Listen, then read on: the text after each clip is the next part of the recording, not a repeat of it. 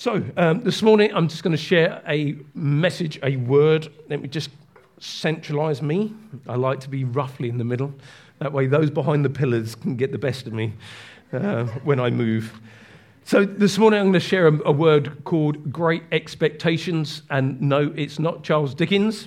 I'm not going to share from Charles Dickens, um, but I am going to share about great expectations because I believe it's really important that we as Christians live with a heightened expectation in our life, that we should be an expectant people. Um, expecting God to move, expecting things to happen, because you know God is a God who is always on the move. He's always doing something new, and I guess as Christmas approaches, um, I think there was a. It's probably a few years ago now there was one specific Christmas that I was really hoping for a particular item. I think it was fishing. Was it a fishing rod? I, I, there was. A, there, I think it was a fishing rod. I was really, really hoping for. Uh, a matching pair of fishing rods with matching pair of reels. I was so looking forward to it. I was thinking, has Jane got it? Has, has she has she found the money? Has she? And, and, there was just such an expectation in my heart that maybe somewhere along the line she's been going through my pockets. I was leaving all this money in my pockets, hoping that she'd find it when she throws it in the washing to be done or whatever else. Uh, and then there was there, my expectation of Christmas was building, and and there on Christmas Day, under the under our stable, we have a stable, so all our Christmas presents go under our stable. And uh, there was, well, I think you'd disguise the, um, the rods, but um, the, the boxes, the reels were there. And it's like, yes, I've got what I was expecting or hoping for. I don't know really what I'm going to get this year because.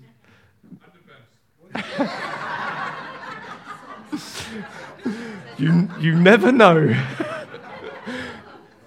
On Christmas Day, you never know. I might just share what I had for Christmas. um, but anyway, our expectation for whatever it is we may be believing for, expecting from God or expecting from one another, there is nothing that compares to the moment 2,000 years ago in the, in the area of Israel where there was such an expectation for the Messiah to come. They were so, they were so expectant of this moment that, that any moment he could appear. Prophets of old have been speaking over and over again there is one coming, there is one coming. And, and in this moment of expectation throughout Israel, they were looking up, they were looking for a king, they were looking for a, a, a, a ruler that would come and destroy uh, the Roman Empire. They, they, were just looking because of the oppression that they were under, the pressure that they were under. They, they were just so expectant that something was going to take place. And the prophets were speaking messianic prophecies over and over again that he will be born, he will come, he will do these things, and he will set you free. And because of the heightened expectation that was there, the, the people were looking. They was, they, they, they saw or heard someone that was doing something great or something amazing. They were thinking, is he? Is he the one? Do you know what? Today, in our generation, it's not necessarily a case of looking to when Jesus comes back. We're looking to who the Antichrist may be. I, I don't know about you, you know, you know, when you see a ruler that's doing terrible things in a particular nation, you think, I wonder if he's a, a, a piece of, of this end time puzzle. But you know what? I think rather than looking for the antis, we should be looking for the real deal. We, our eyes should be looking up to whence comes our help. We should be looking for Jesus' soon return rather than looking at who he may be or the world may be looking at to solve the issues of a dying and corrupt world in which we live.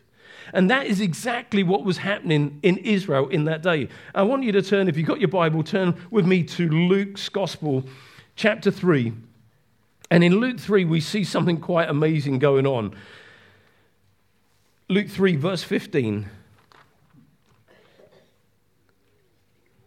And we know John, John the Baptist is, is doing his thing. He's baptizing, he's, he's preparing the way for Jesus to come. And in Luke 3:15, we see this. Now, as the people were in expectation, see, they were in expectation. They were ready for the Messiah to come. And all reasoned in their hearts about John, whether he is the Christ or not? I just think it's amazing that all the, all the Jewish people, all those around it in Israel at that time, they were seeing John. They were seeing what he was doing. He, they were listening to his words. He was speaking some really tough things. He was, a, he was addressing people's sin. He was baptizing them in the Jordan. Something, he was causing a revolution. And everyone was thinking, is this the Messiah? Is this the promised one? And they were reasoning because of the expectation. That's what it says here. Now, as the people were in expectation, they began to reason in their hearts could John be the one? Could he be the Messiah who was promised? And I just love this, this particular passage because there was an expectation in their heart. And that's what I really want to address in our hearts. Where is our expectation? At what level is our expectation? Are we just going through the daily routines of life, not really expecting much to change, not really expecting things to happen? Or are we looking to God and His Word, believing that God will move in such a way, believing that His Word will come to pass? And I just think it's really interesting that the people here, there was a great expectation in their lives. And I'm going to come on to that in a little bit mo- more of a moment when we look through this a little bit further. But expectation, I've written this down. Expectation has the power to heighten our awareness that something is about to happen and faith to believe it will. Let me say that again. Expectation has the power to heighten our awareness that something is about to happen and faith to believe that it will. So, where is your expectation? What did you come to church expecting today? Maybe you came expecting the routine of what we would sometimes go through three, three songs or two songs, release the kids, another three songs. I get up and preach, I share, and, and we all go home happy. And do we expect a move of God? Do we expect to be challenged in our heart? I hope every Sunday you come along. There's a sense of a challenge in your heart and application of how we can then make the word work for us in our daily life. I, I just hope there is that expectation that when the word is preached, signs and wonders will follow the preaching of the word.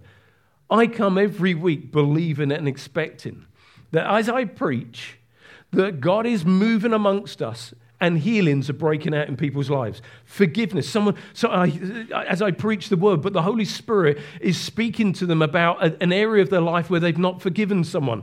And in the meeting here, they suddenly think, right, in my heart, I'm going to forgive. I'm going to move on. I'm going to deal with that issue because it's a supernatural. I believe for the supernatural.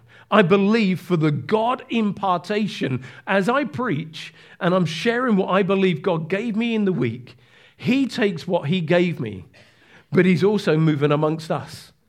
And that is the super upon our natural. That is God moving amongst us, dealing with each of our lives and each of our hearts. You know, I, I, you may have come in with a headache, and all of a sudden you think, oh, I didn't really realize, but as we were worshiping, it's gone.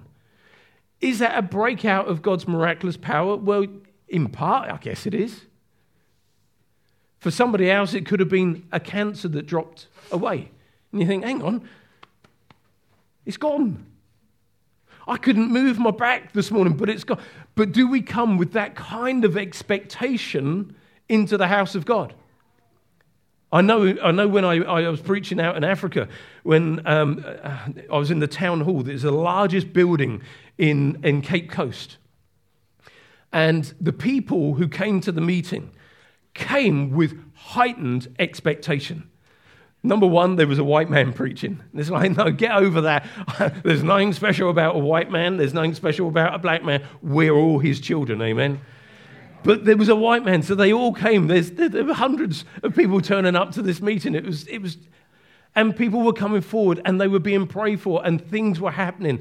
And I got to a stage in, in praying for these long prayer queues that I had to remove myself from the prayer queue and come away. They were all, eh, the meeting's all still going on. I had, to, I had to separate myself away, say, Lord, this is your doing. If this is anything about me, Lord, just deal with my heart. Do not let pride rise up in my heart because I have not, never seen anything like I'm seeing happen in this meeting. But people had come with a heightened expectation.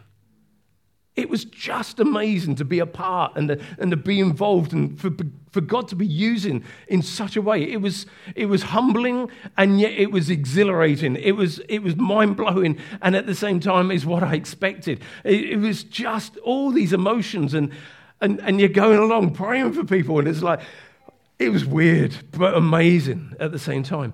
But people came hungry for God. Did we come hungry for God this morning? Come on, I want to stir you up. Did you just come because it's church day? Or did you come hungering for the things of God in your life? Desiring the power of God to heat you so that you would be transformed and begin to live your life like He wants you to live it. Come on, let's not just do church. Let's be the church that God can touch and transform for His glory. This is what the word expectation means it is the act or state of looking forward to an event about to happen. Something excellent is expected, it means heightened anticipation. I don't ever want to come to church just doing church. That's the day I guess I'll hang up my, hang up my Bible, hang up my, my preaching boots, and say, Well, I think I've done my day. I don't ever want to be here thinking, well, we're just a nice bunch of people. I want God to break out. I want him to take. In the last days, the Bible says uh, that, that he's going to shake everything. That includes my life, that includes your life. Sometimes we can get so stayed in our ways. I want him to shake, shake off the religion, shake off those things that hold us back, shake off flesh so that we can minister to Him in spirit and in truth. So that, the, so that our inhibitions are just left behind at the cross and we say, Now I can worship you in freedom and in truth. I can worship you as I would, I would want to, as I would desire to, however that would look. The expectation of Christ's birth, it wasn't for nine months while Mary carried Jesus in her womb. It wasn't just, you know, the angel coming and saying, hey, uh, you're going to give birth. You're a virgin, but you're going to give birth. He's going to be called the Son of the, Son of the Most High. He's going to be Emmanuel. Eh, eh, she, she didn't just, the, the world around her didn't just get excited because she's now carrying the child. For thousands of years, there had been an expectation. He's coming. He's coming. Will he come in our lifetime? The first coming. Will he come? There was an expectation. They were looking to the prophetic. They were looking to the signs and the times in which they were in. And there was a there was a almost a, not only Mary giving birth to the baby, but they were all giving birth to their expectation for thousands of years. When it was first spoken in the book of Genesis, Genesis chapter 3, it says, And the seed will come and bruise your head. It was spoken of right back in the book of Genesis that the seed will come. The first prophecy that Jesus was going to come and he would restore that which was lost. He would restore that area of relationship that was lost because of sin and how we, how we deal with sin in our life can be so cheap when you think of what it cost Jesus to come. And God spoke, and the seed was released in the earth. But at that time, not only was the seed released in the earth, and from generation to generation did that seed pass through, but do you know what? Expectation was sown in the heart of man expectation for the Son of the living God to be born in their generation. And God released expectation upon the earth. And for 4,000 years, over and over again, messianic prophecies were released. I want to read a few of these. This is what it says in Micah If you've got your Bible, turn to it. We'll be there at the end of the day. It's not the easiest book in the Bible to find for some. Micah chapter 5, verse 2 says this But you, Bethlehem of Ephratah, though you are little among the thousands in Judea, yet out of you shall come forth to me the one ruler in Israel, whose going forth are from old, from everlasting.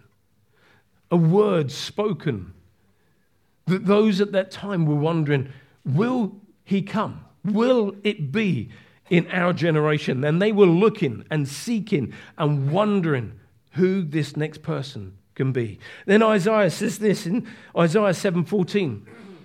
Therefore the Lord himself will give you a sign. Do you know what in the last days the Bible says and there will be signs.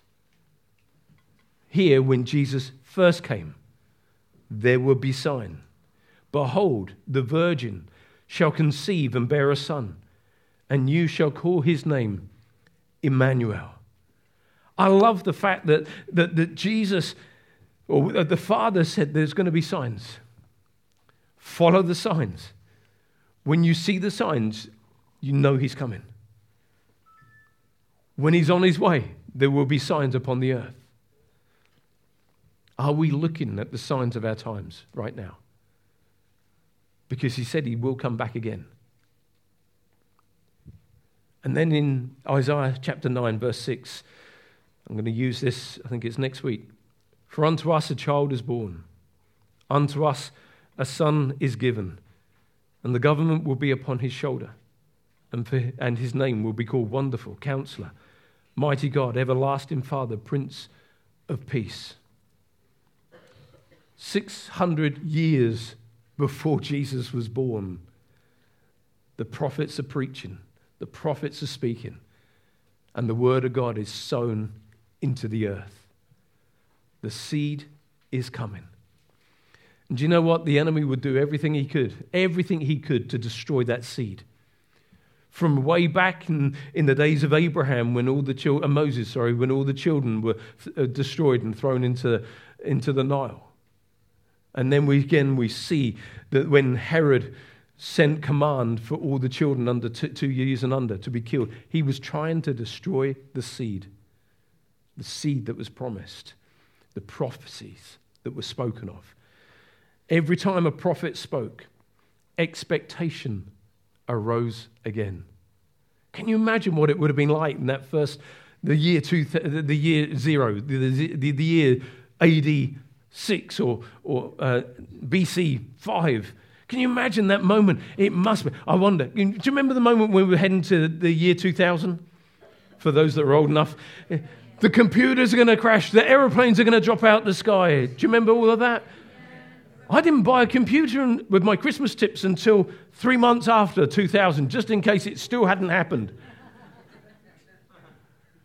But the world, everyone thought everything, the, the, monetary, there were people that were getting all their money out the banks because it was going to fall and crash. People were stockpiling food left, right, and center. Do you, do you remember this? How real those moments were? That was for the year 2000. Can you imagine tipping over from BC to AD? Can you imagine what people were feeling at that time? We thought 2000 was an incredible number. A change of, of, of before and after would have been huge. Okay, they didn't have computers crashing, but they were looking for prophecies to be answered. And all of a sudden, these things were being answered before them. They saw the signs, the wonders, the times. They begin to think, oh, maybe it's John.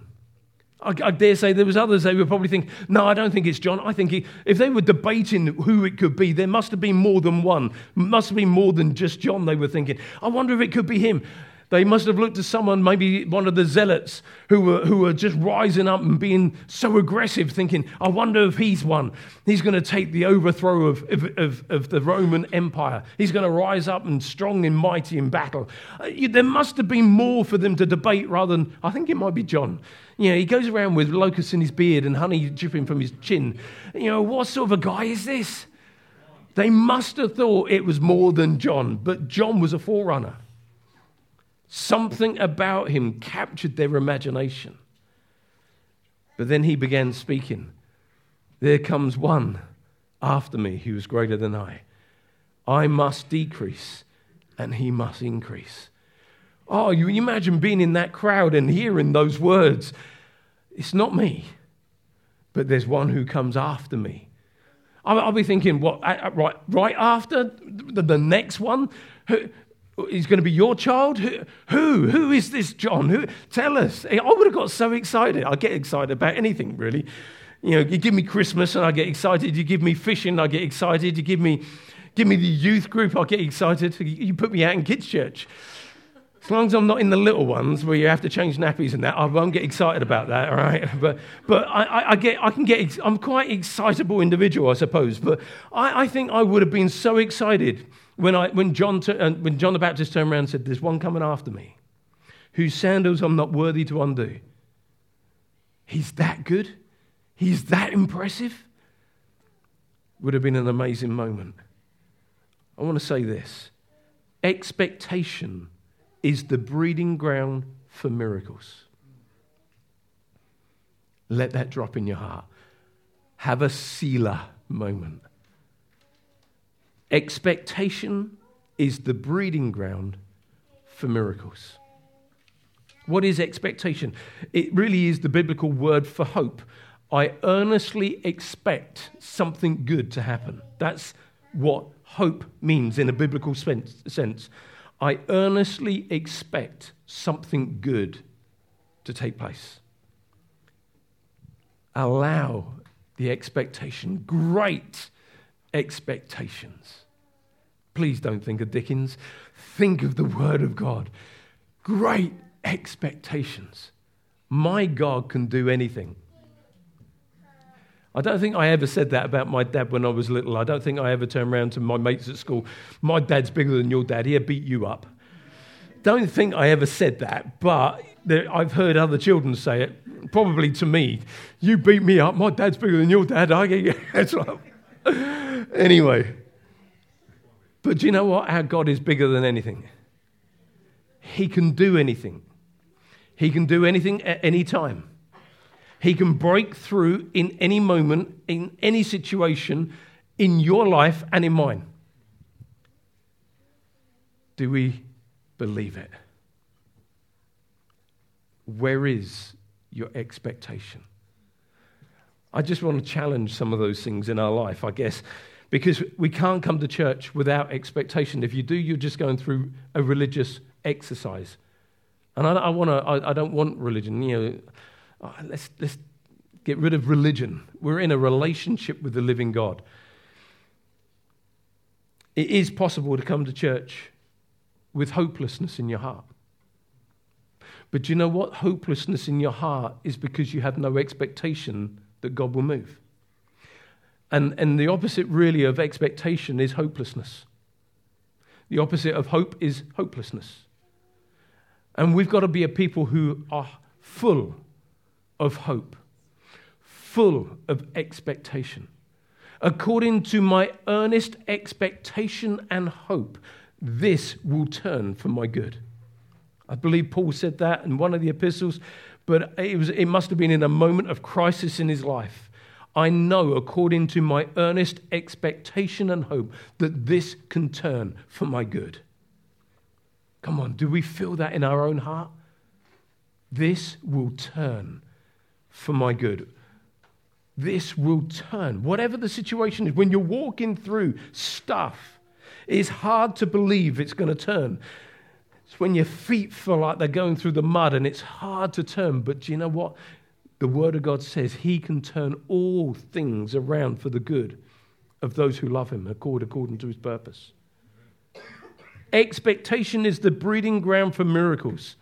So let's take a hold of it and begin to live it in our everyday life. So I want to take a moment to evaluate where yours and my expectations are. And I've got four questions. First one is this Do we really expect that what we read in the Bible will happen in our own life? That's a great question to ask, isn't it? As for me and my house, we will serve the Lord. Okay, uh, well, you're stepping on a few toes now. You don't know what my family are like. No, no, no. I know what the Bible says. The Bible says, As for me and my house, we will serve the Lord. When, when God moved in such a way with the jailer's family, his whole household was saved. So, right now, you may have battled for years, witnessed for years, shared your testimony for years but I want to I want to ask where is your expectation? Here it says, in my question, do we really expect what we read in the Bible to happen in our own life? You will lay hands on the sick and they will recover. Is that your expectation? As well, I, I pray for so many people, but no one ever seems to. That's hopeless. Having an expectation is, he said, if I lay my hands on the sick, they will recover. Come on. This is, this is me challenging you. Come on, You've got to be challenged. God, has, God challenges me in the week, so I come on Sunday to challenge you. Is that okay? Because I have to prepare this. And when I'm preparing, I'm answering these questions myself. And it's like, hmm, okay. When I come to church, I have the opportunity then to do it to you with a smile on my face. Second thought is this Do we really expect doors to be opened for us that no man can shut? and doors closed in our life that no man can open. Do we believe that? That He is the doorway that opens and shuts. He knows which doors to open. He knows which doors to shut. Oh, but I really fancied that girl, and I really, I'm, I don't care whether she's saved or not saved, but I'm going to just go out with her anyway. I'm going to have a relationship with her. I'm going to. Okay, so what does the word say?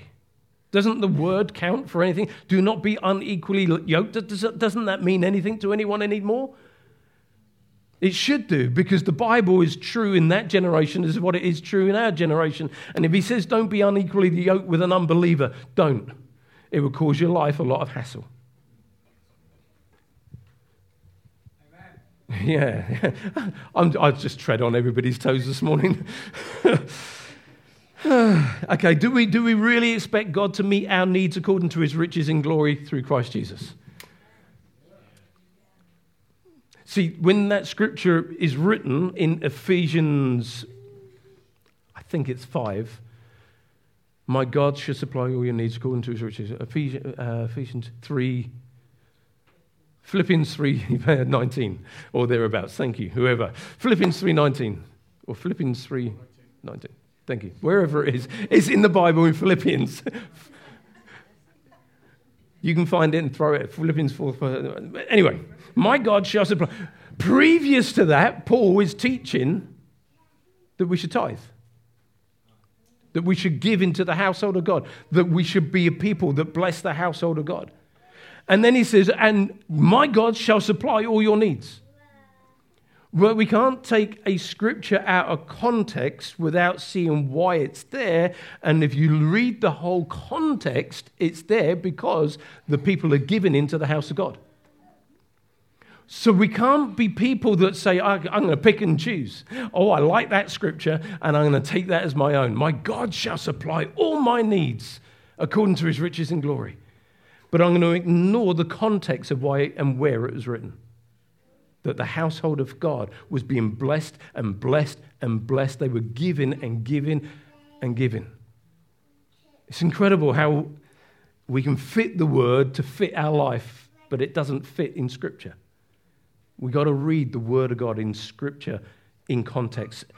They were a giving church, living by the principles. And then I did say tithe, they were given into the house of God.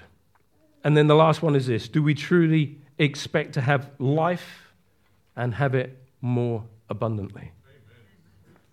Do we expect the Zoe, because that's what this word means, the Zoe, the God kind of life? Do we expect the God kind of life to be living through us in our daily life? Do we expect that? Do we expect every day when we wake up in the morning, the life of God is going to flow through me today? The works that I do, Jesus said, you will do also, and greater works than these shall you do. That's the life of God flowing from us Do we live with that kind of expectation? In the, on a, we wake up and it's like, ah, oh, I've got the life of God flowing through me. The same Spirit that raised Christ from the dead is dwelling in me. If the same Spirit is dwelling in me, then He will quicken my body. He will impart strength.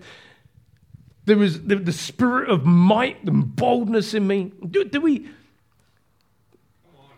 Expectation when the alarm goes off, is it, oh, it's Monday. and then on Tuesday, it's, oh, it's Tuesday. It's, it's six o'clock in the morning. Or is it, ah, oh, the life of God is flowing in my veins? You look in the mirror and you don't see this, this person that needs a second face put on. You, you look in the mirror and you say, There is something good on the inside of me that is greater than he that is in this world. Come on, it's perspective. Do we have a God word ex- expectation in our heart? That when the world sees you, they don't just see you as another human being walking down the road, but they see an anointing upon your life that is different than they've seen in anybody else. They see a joy that knows no limit. They know they see a hope in your life. When they talk to you in the tea room or they walk with you in the shops, what do they experience out of the flow of your life touching their life?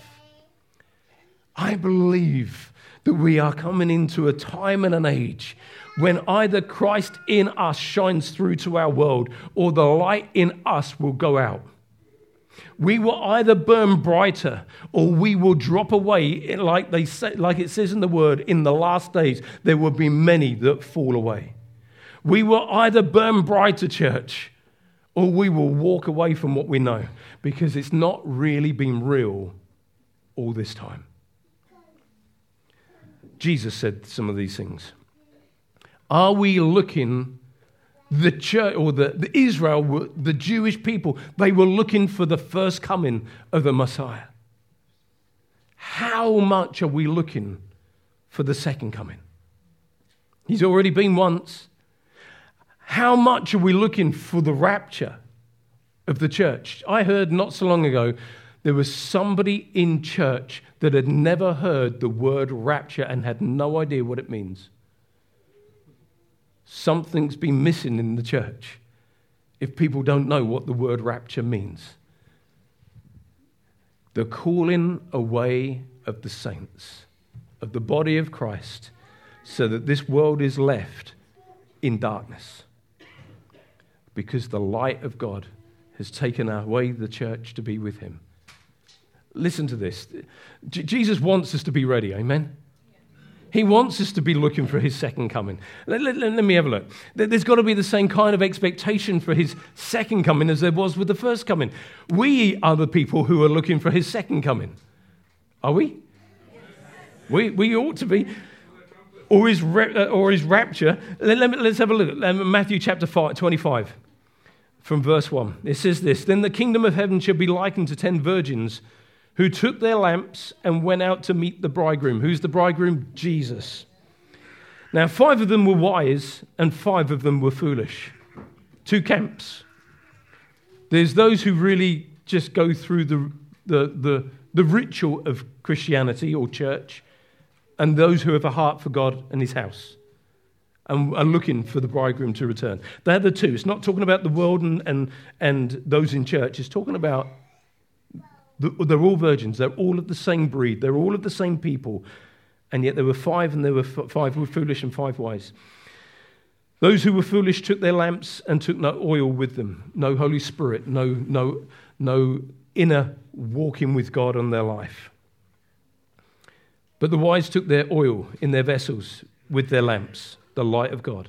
And while the bridegroom delayed, they all slumbered and slept. Let me tell you, the bridegroom is delayed. But do you know why he's delayed? Because he doesn't want any to perish, but that all would come to the knowledge of the truth. Whilst we are on the earth, we need to be truth spreaders. We need to be gospel spreaders, good news spreaders. His delay and delay and delay and delay. But there is a point that's coming, and there will be no more delay. And we will be called up to be with him in the heavens. There's going to come that moment. And then it says this um, uh, But while the bridegroom was delayed, they all slept, all of them, sl- slumbered and slept. And at midnight, a cry was heard Behold, the bridegroom is coming. Go out to meet him. Then all those virgins arose and trimmed their lamps. And the foolish said to the wise, Give us some of your oil, for our lamps are going out. But while the wise answered, but, but the wise answered, saying, No, lest there should not be enough for us and you. But you go to those who sell and buy for yourselves. And while they went to buy, the bridegroom came. And those who were ready went in with him to the wedding, and the door was shut. Are we watching for his return? Come on, let's be true. We look at, the, look at the state of the earth right now. There are, there are wars and there's rumors of wars. Right now, there's the rumor of war in Israel, of Lebanon, Syria, Iran. Nothing yet from Egypt, but who knows? There was in the last seven day war. And then there could be world instability. Are we living in a time? I, I, I, right now, I don't think so. But we are living in perilous times. That I do know. How close to the end of the age are we? Some people may say, any moment, any time. I still think there's a journey to happen. But I do feel, like many people feel, it will be in our lifetime. For you who are younger, it be in your lifetime, possibly. Those who are older, I look around the room at some of you, and I know there's an expectation. I think he's going to come before I go and they're 80 odd. And it's like, great expectations. Do you know what? I'm not fearful about going. I want to go at the right time. I don't want to go early. I, I have no desire to check out early, right? I'm not going to go because I'm ill. I'm not going to go because I'm, I, I, I know that I have a job to do. Until he comes, I'm going to be here and I'm going to do. I'm going to be like a Phil in his 80s. I'm going to be like a mum in her 84s. I'm going to. I'm going to be. I'm just going to keep on going. Not here. I, I, someone else is going to take this place. But I'm going to keep on going, giving of myself to the grand old age of whenever Jesus comes. But I think I will see his coming rather than go into the grave and be called up from the grave. Living with an expectation. Some of you have never heard this kind of teaching. Do you know what? In, in, when I grew up, it was, it was hell, fire, and brimstone when I grew up. Hell, fire, and brim. That's what you got every single week. You're going to hell, if you don't repent. It's like, it was like, oh boy, this is hard going. Do I really want to be in this atmosphere as a child? And no, I didn't want to be in that atmosphere. That's why we preach it somewhat different these days. But it's still a reality for the masses outside our doors who don't know Jesus Christ as their Lord and Savior, hell, fire, and brimstone awaits them. That's why when Jesus said, Now you go into this world and preach the good news, sin will not send anyone to hell. Their decision to receive Jesus in their life or not is the one thing that sends a person to hell. That's why we have good news that we can share with others that will save them from eternal loss from God. We have a work to do. Cool, if I could mobilize the troops, if we believe that the rapture could happen in five years, would that make a difference to our, how we witness to others? Or maybe you would wait, oh, I've got another four years, I can keep living as I am, but in the last year I'll live full out for God. If you knew it was going to happen in five months' time, would that make a difference to your Christian life? If you knew it was going to happen in five weeks' time, five days' time, would that make a difference? How different would we live if we knew he was coming back in five days?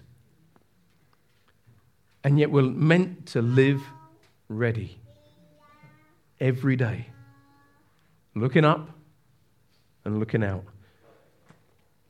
looking up for his return and our hand on the plow, leading others to the Lord. Come on, church. We have a work to do. Even Paul said this, Romans chapter 13. And do this, knowing the time, that it is now high time to awake from our sleep. I wonder if you feel like you're, you're asleep. And then he goes on, For now our salvation is nearer than when we first believed. If Paul was saying that in AD 40, and we are now 2023, how much closer are we to that end time? If, if, if a line was drawn right across the front here, here we go. Here's our line right across the front. Beginning of time over here. I'm not going to jump, just in case. Beginning of the time. Abraham, Moses, Isaiah, Jeremiah, the minor prophets. Silence, Malachi. Matthew, Mark, Luke, John, Acts, the birthing of the church. Romans, Corinthians, Corinthians. I could go, oh, you're waiting now. Yeah, you're wrong order. I'm going to stop there. Revela- mm, Revel- mm, Revelation. Church age.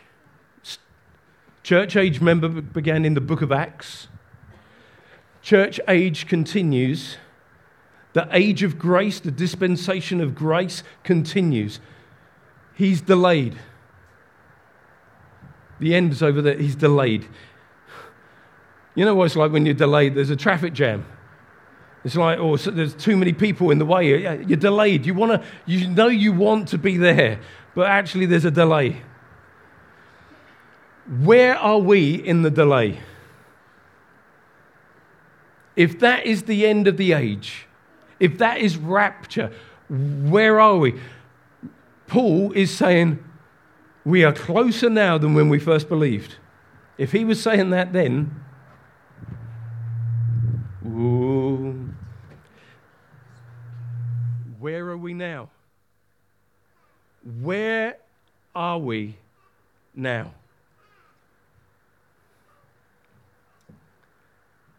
That should do two things for every one of us. That should fill us with such an excitement that we could see the return of the Lord. Just like the Jews in the first, they may see him born, the Messiah arriving. They were filled with expectation and hope. We may see the ushering in of the rapture of Jesus Christ. Anybody excited about that? But between however long that gap is, there is a work to do on the earth with our sons and our daughters, with our grandchildren, with a husband or a wife, with our neighbors, with our friends. Who, who, who, who, who in our world don't we want to go to the, be with the Lord in heaven? We can just put those over there. There shouldn't be anyone over there we should all be saying, I've got to reach them. I've got to reach them. If he's delayed, I got to reach them. And there's got to be a desire and a hunger. Lord, I want to be with you. But all the time I have life on this earth, I'm going to serve you. I'm going to live for you. I'm going to be a voice for you, just like John was a voice for you and where people didn't even know the difference whether he, he was John the Baptist, the ordinary John the Baptizer, the ordinary man, or whether he was the expected Messiah. Do you know what? I want to live my life so that others see Christ in me, so that I can live my life and lead others with me into eternity. I'm going to finish with this last thought. Every morning we wake, expect the unexpected. Expect God to use you. Expect someone in the tea room to turn around and say, You go to church, don't you? Oh, those moments. It's like, I, have been there, I've done that. If they say that in my tea room now, it's great because we all sit there and say, Of course we go to church. We're the pastors. That's my tea room. But I've been in the building site, I've been a shipwright, I've been in the post of it. I know what it's like to rub shoulders with the world, I know what that feels like. But let your light so shine before men. Let it shine. Expect the unexpected. I've written this last thought down. The awesome power of expectation produces supernatural manifestations which bring about life changing miracles. I'm going to read it again. The awesome power of expectation produces supernatural manifestations which bring about life changing miracles life changing, life transforming. That person will never get that person will never get saved. Where's your expectation? Of course they can. Jesus went to the cross for them. He died for them. He died in their place so that they would encounter his love. God can do anything. In fact, he's done everything. And he said, Now it's over to you. Isn't that amazing? I've run the race, I've finished the course, Paul said. Have we run our race yet? I don't think so.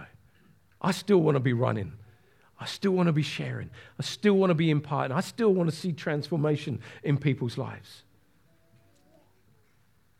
And I believe that should be the call for every believer in this room. I'm going to pray. Father, I thank you I thank you, Lord, that you give us hope. You give hope to the hopeless. You give life to the dead. So, therefore, I know that you can give hope to the hopeless. And Father, I pray right across this room, Lord, that we would encounter that expectation that anything is possible.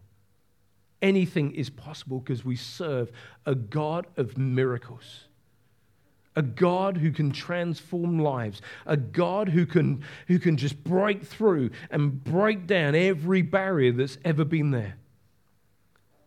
We say, Father, your kingdom come and your will be done. Lord, I pray, Lord, let, let not this word be a word that we hear and walk away and forget. But Lord, I pray, seal it by your power and by your spirit, seal it upon our hearts that we would live with great expectation, that miracles would break out in our presence, but also through us, because you desire that to happen. Father, we pray that we have our eyes opened, that we would comprehend the amazing power of the Holy Spirit at work in us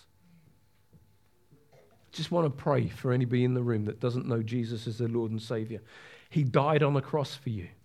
He gave his life so that you could encounter, encounter his life, that you would be forgiven of sin, forgiven of any mistakes, and be empowered to live for God for the rest of your life.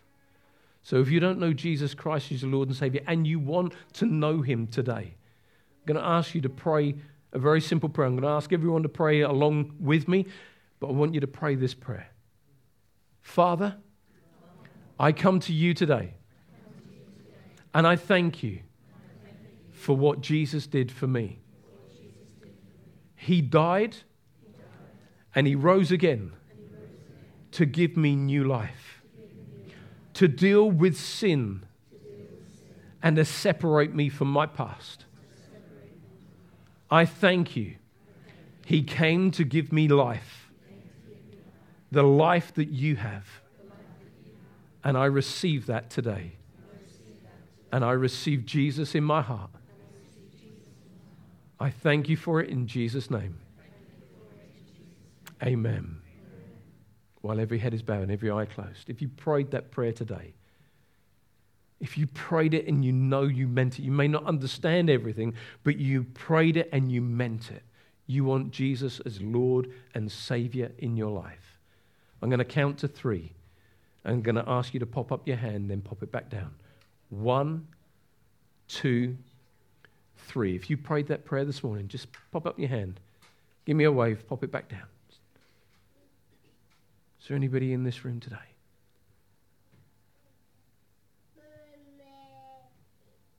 Is there anybody in this room?